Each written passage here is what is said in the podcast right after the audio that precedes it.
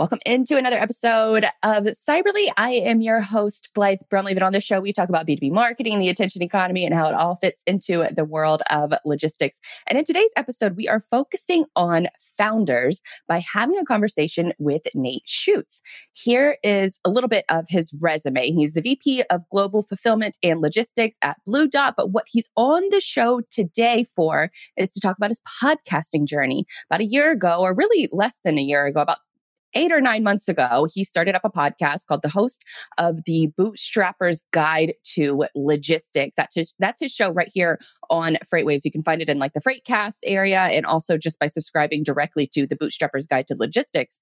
And he's telling the much needed story behind the motivations and the fears of founders in freight and just the overall logistics space. So we've got a lot to talk to him about today. So let's go ahead and welcome in Nate to the show. Nate, welcome into Cyberly. Thank you, Blythe. So thank you so much for having me. Absolutely. It's it's an honor because I I spent gosh, the better part of yesterday, uh, fixing some things that were outside that was on my porch. So I had your your podcast in my ear, and I binged at least seven episodes of the podcast, and I'm working my way through them. Just really fantastic stuff. So it was great timing to get you on the show, and and you've been doing this for, like I said, about nine or ten months now. So what's been your experience so far? What's the emotion that that you first think of as you have looked back on this podcasting journey? Oh man, the, the first one that comes to my mind is fear. I was mm. absolutely terrified to do this. I know that sounds silly. How could you be afraid to do a podcast? But that's not live. It's not video. This this actually makes me nervous. I don't like being on video typically. and so the the idea of putting something out into the world that was purely of my own creation was absolutely terrifying. And then I realized I started to connect with so many of these founders because they had the same fear. They had to, mm. they had an idea and were compelled to bring it into reality and figured out how to do it one step at a time. And so each time that I would help share a founder's story, I began to get a little bit more confident in my own storytelling and my ability to unlock what makes each founder special. But when I look back on it, it seems funny now that I was that afraid, but the first day that we published an episode, the night before I didn't sleep a wink. And that entire day, I was terrified, not that people were going to not like it, but that nobody would care. I, I thought, what if mm-hmm. I put all this time and effort in and it's a dud and nobody listens? And then what does that say about me? So looking back, it's funny to think about, but in the moment, it was very real. Now you've done several episodes since that initial launch and you you've had these amazing conversations with other founders and I won't ask, you know, what if you have a favorite episode because honestly I could say that like all of them are my favorite so far that I've listened to. Sure. But when you are talking to a lot of these founders, what are some common themes among them? Because it feels like there are some common themes and some common threads that you're unraveling for them during these conversations. There are. I thought in the beginning going into it that I was going to discover a commonality that they all had some superpower, whether it was an intellectual ability or a tolerance for risk. And what I realized that actually distinguishes them from anybody else who's ever wanted to start a company but hasn't is they simply started. They didn't have the answers. They did not know what was going to happen a month or six months later. They simply took an action saw what happened almost like an experiment and then took another step and they kept iterating back and forth learning as they went and in a lot of cases the companies that they have now look very very differently than what their original idea was or the team might be completely different. And so i think that's the, the thing that has stood out to me the most is they took action where a lot of other folks simply talk or come up with business plans and generate ideas and buy domain names. I mean who hasn't bought six or eight or you know 20 dot com names thinking that they'll start a business one day and those domains are just vacant. There's nothing happening there. And it's it's kind of a a funny habit that entrepreneurial minded people have is to go out and buy domain names. But every single domain name represents an idea that they had. And if it's not being put into the world and not being tried there's something sort of sad about that because you know they're not hmm. getting to experience what some of these other founders have. It doesn't mean that every founder is going to be successful. In fact, most don't reach the goals that they set out to. Business is very, very difficult.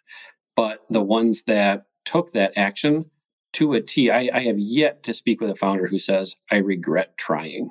Oh, I love that. And I am guilty of that as well, as far as like having, you know, a, a, an, account with probably 40 different domain names in it. And only about 10 of those websites are actually live. The rest of them are just ideas that I had that I just wanted to make sure that I could use it as like an insurance policy that, you know, when I do have time, I'm going to get back to that idea and, and, and see it through. But um, the cycle just repeats itself every now and then. So when you are talking to these businesses, you you you call it what is it the the new school of logistics entrepreneurs and how they collaborate with each other. Can you give us some examples of that in action? Sure. There are so many times maybe in 3PL fulfillment is a, is a great example where it ends up being very regional or very local. And yet they're engaging with potential clients that have needs all over the country. And so rather than saying, hey, I can't do that, or I can, but let me figure it out, there's so much lead sharing that happens back and forth between 3PL founders and owners saying, oh, I know somebody who does that in that area. I mean, literally 10 minutes before we started this, I made an introduction between two people who wanted to to work on something in the cold chain uh, in a specific region of the country, and I was glad to be able to make that introduction. And they'll now hopefully have a conversation that leads to some degree of commercial success. So that's one example where simply the introductions and connecting people one at a time, you, you don't know where it can go. You don't know what's on the other side of that door. And then on the flip side, you have businesses that and owners who are straight up competitors. Maybe it's a freight brokerage or a SaaS product, and they actually are legitimately going head to head on the same opportunities. And yet they will often say the same thing. The size of the pie that's out there in the industry is so large that why don't we as bootstrap founders go after some of the legacy large providers collectively and not leave each other alone, but let's help make each other stronger. Hey, I didn't win that opportunity. Here's what I learned. Maybe you can leverage that to, to win your next opportunity. Things that are sort of unheard of if you've grown up in a, in a different school of thought that's hyper aggressive, extremely competitive. And I don't know how long that movement is going to last. I mean, there's mm. parts of it that feel very utopian, and it's probably not going to survive, you know, the the, the recession completely. But one founder said to me, "I actually think it'll get stronger during the recession because we're going to need each other more." So, however long it lasts, to me, it's a perhaps brief moment in the sun, and these founders are enjoying working together. The friction that they experience in their lives is lower as founders and business owners because they're not going it alone. They're talking to other founders and they're connecting and collaborating. And it's a more, not peaceful existence, but a more pleasant existence. I think every founder that I've talked to has said roughly the same thing. I wish I could talk to more founders like me, or I wish I could, could connect with others because this is really hard to do. Business is really hard. Entrepreneurship is difficult, and I don't want to do it alone. Wow. So would you say that was the the big catalyst for you focusing on founders when starting up your podcast is that you really wanted to tell this story because, you know, founders are in such a unique position? I've always been fascinated by founders. I started doing my own kind of consulting as a side hustle, you know, 7 or 8 years ago. I had an opportunity come to me and it was just put in my lap and it was to work with a small founding team that was developing a logistics SaaS product and went through that project and learned how they approached bringing a product to market that did not exist and the software development that went into that. And I got to peek behind the scenes of day zero in a company. How did they go about it? And then over the years, would have other founders reach out to me. I didn't make the connection until years later that I love working with and for founders. There's something about the ownership that they take not equity ownership, but the ownership that they take over the big idea behind their company, the intentionality that they have around the culture that they want to build, and how they show up in the world. That to me, I don't want to use the word intoxicating, but it is almost intoxicating because they're so, most of them are so crystal clear in what it is that they're going after. Hmm. And that certainty is very attractive. It's fun to be around people that are doing what they were made to do. I, so I say there's nothing more attractive than a person who's found their purpose. And so many of these founders have exactly found that. And just to even get to be in the passenger seat and help share their story with the broader audience is a huge privilege.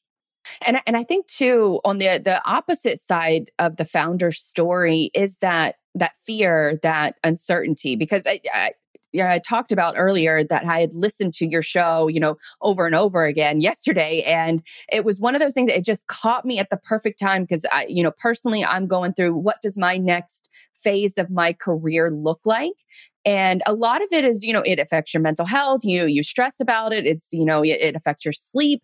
And not enough people talk about the mental health aspect of just in supply chain in general, but also within the space of being a founder. You're also very passionate about the mental health aspect. Is are, are, are more founders, I guess, more open to sharing those thoughts and feelings with other founders more, or are they sort of keeping it really close to really close to the chest? I would say it's different by founder, but again, back to this this new school group.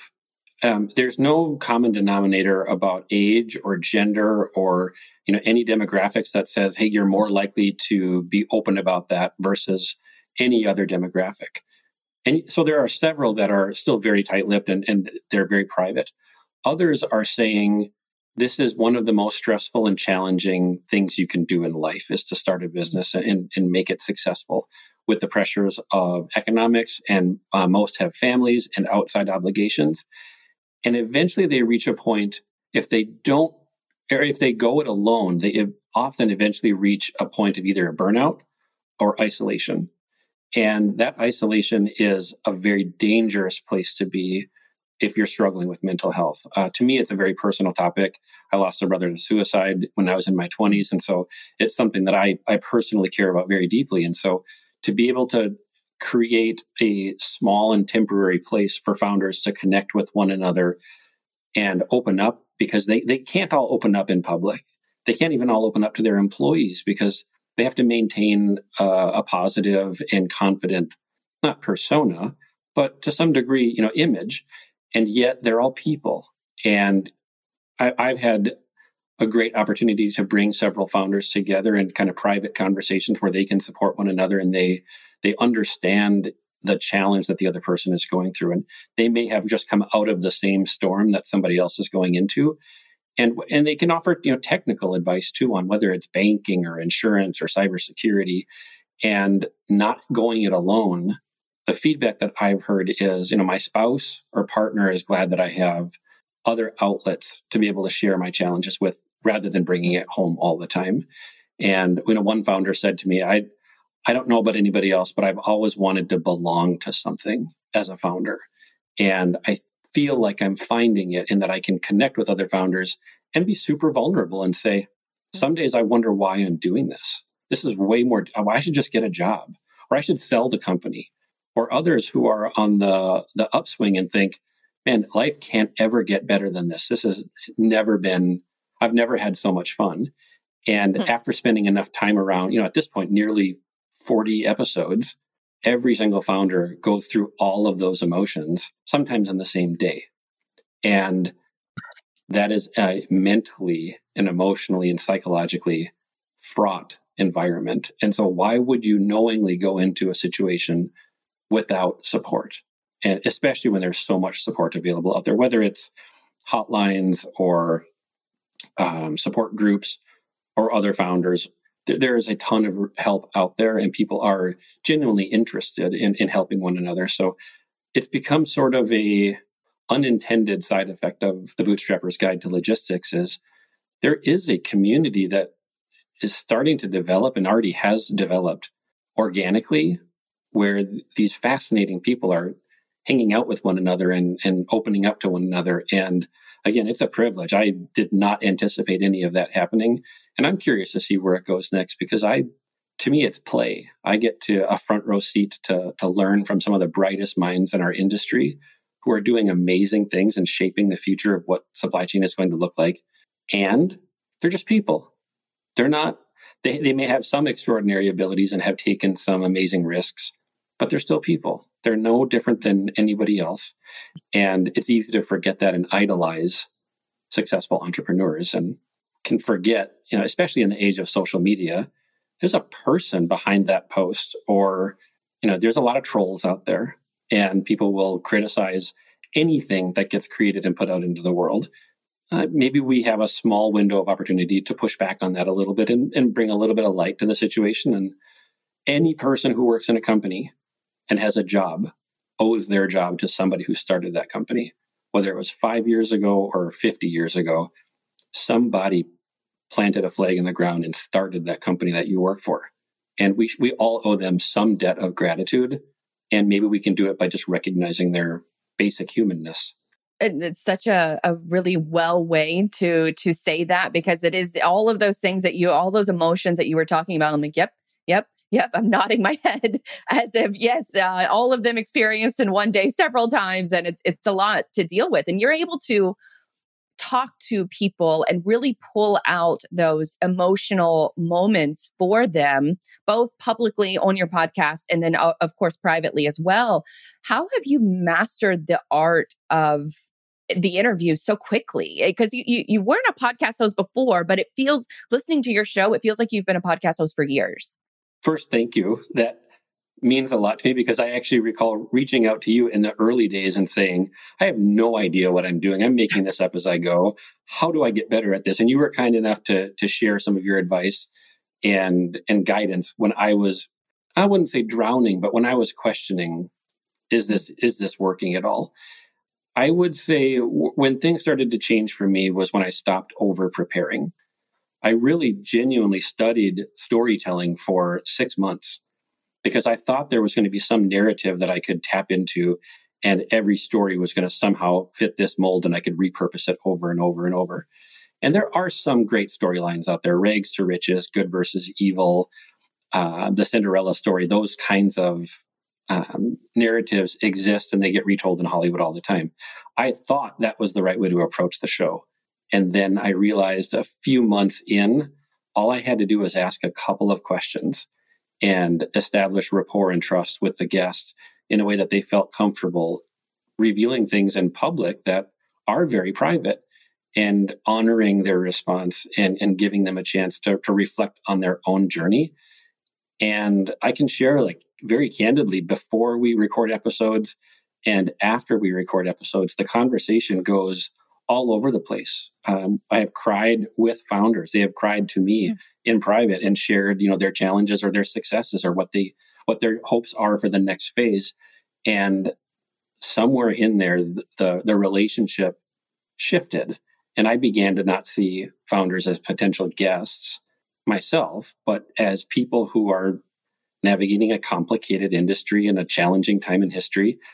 And if the best thing I can do to offer them support is ask a couple of insightful questions and give them a chance to uh, be themselves, unscripted, um, it felt like a really simple way to honor them. Um, I don't mean to make it incredibly deep and heartfelt, but for me, it is. It is. Uh, it's a passion, and I'm an emotional guy, and so it taps into something that it's like playing tennis. The ball goes back and forth, and not every interview is like that. Not every conversation is is deep and meaningful. Sometimes it's it's difficult, um, and other times it's like playing jazz, and we're just riffing back and forth, and we're on the same wavelength, and magic kind of happens. And so, how did we get there?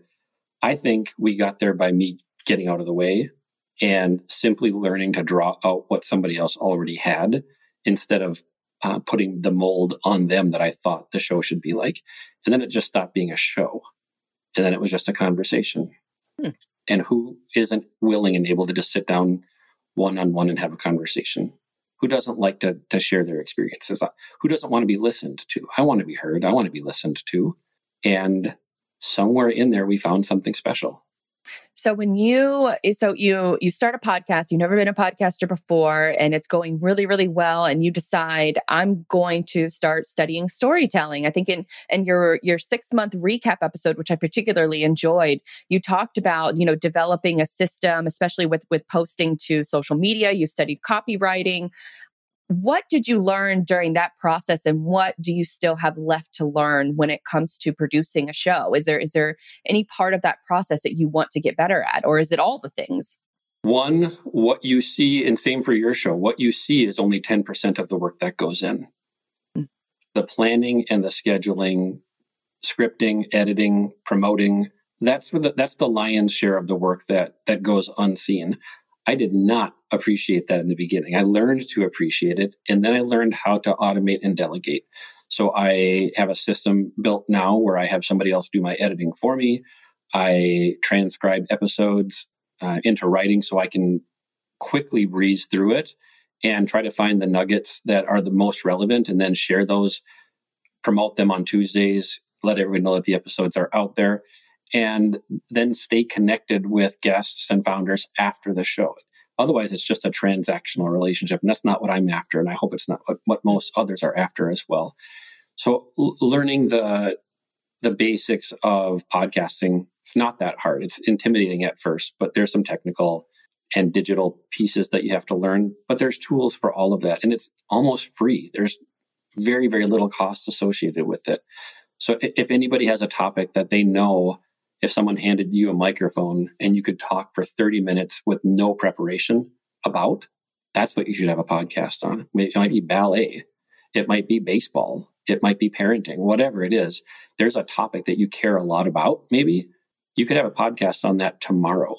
And there's in the logistics space, there is still room for dozens and dozens more content creators and podcasters and bloggers the, the industry is too big for any one person to cover or even the the wide and impressive group of people that are out there like yourself creating content right now we're still only scratching the surface. So my encouragement to anybody who's watching is if you're really passionate about something yourself and you'd like to have a show there's literally nothing stopping you from doing it.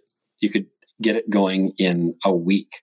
And if you can get past one episode you can get to two and if you can go beyond seven episodes, that's the, the critical number. If you get a podcast going beyond seven episodes, it's going to have a, a high success rate. More than half die at the seven episode mark because people lose interest or they say what they originally set out to say or they underestimated the, the back office and back end work of, of creating content. I've been fortunate to find a system and a structure that works for me and a schedule that I can f- slot it into my life in a way that's not super intrusive and feeds me instead of um, takes from me. And again, then it just becomes a sandbox. Then it's play because I love logistics. I absolutely love it. And I love working with founders. And so if you can find something, if you already have something like that, take a risk. And I promise a year after you start that, your life will look different. It, you will have new opportunities and doors open that you wouldn't possibly imagine could ever happen just because you took a risk. Amazingly well put. I wish we had more time to dive into more questions because I have about a million more. But where can folks, you know, follow more of your work, you know, subscribe to the podcast, all that good stuff? The Bootstrapper's Guide to Logistics. You can Google that, and you know whether you listen on Apple or Spotify. Of course, you can go to the FreightWaves page and check out the Freightcast section there. I'm on LinkedIn, of course. Uh, Twitter is Logistics Twit, and please go ahead, like and subscribe to the show. And if you are a founder or you know a founder who bootstrapped their company, please send them my way. I'd love to help share their story. Thank you so much, Nate. Wonderful conversation. I highly advise everybody to go subscribe to the podcast. We got it linked in the show notes as well as your social media handles. So thank you again for coming on the show. Thanks, Blythe. Absolutely what an awesome conversation. This is uh, one of those moments where you wish you had, you know, sort of the, the, you know, the full experience of where you could talk to somebody for, for literally hours. Cause Nate, I'm telling you, his podcast is incredible and really, really touched me and, you know, sort of uh, right at the, the right moment for me and, and my career. But, you know, as far as, you know, the, the overall, I guess, founder story and things like that, we're going to be learning a lot of those founder stories. We're going to be learning a lot about the new trends going on in logistics and overall supply chain space. That's because because we've got F3 coming up in just a couple short weeks. I already got my tickets. I'm booked. I'm ready to go. So, in case you haven't gotten registered yet, you don't want to miss this. It's in the beautiful city of Chattanooga. I'm excited to finally get up there and check out that city and their super fast internet, which has been, you know, sort of a, I guess, a topic of discussion around the internet for so long now. But if you want to find more of my work, you can go and check out everythingislogistics.com. That's where all of my socials and all the Cyberly episodes, I link them there. But until next time, we have one more show to go next week with none other than Tim Dooner. He's going to be joining Cyberly eh, right before F3. So hope you guys all tune in. But until then, we will see you next Thursday, 2 p.m. Eastern Standard Time.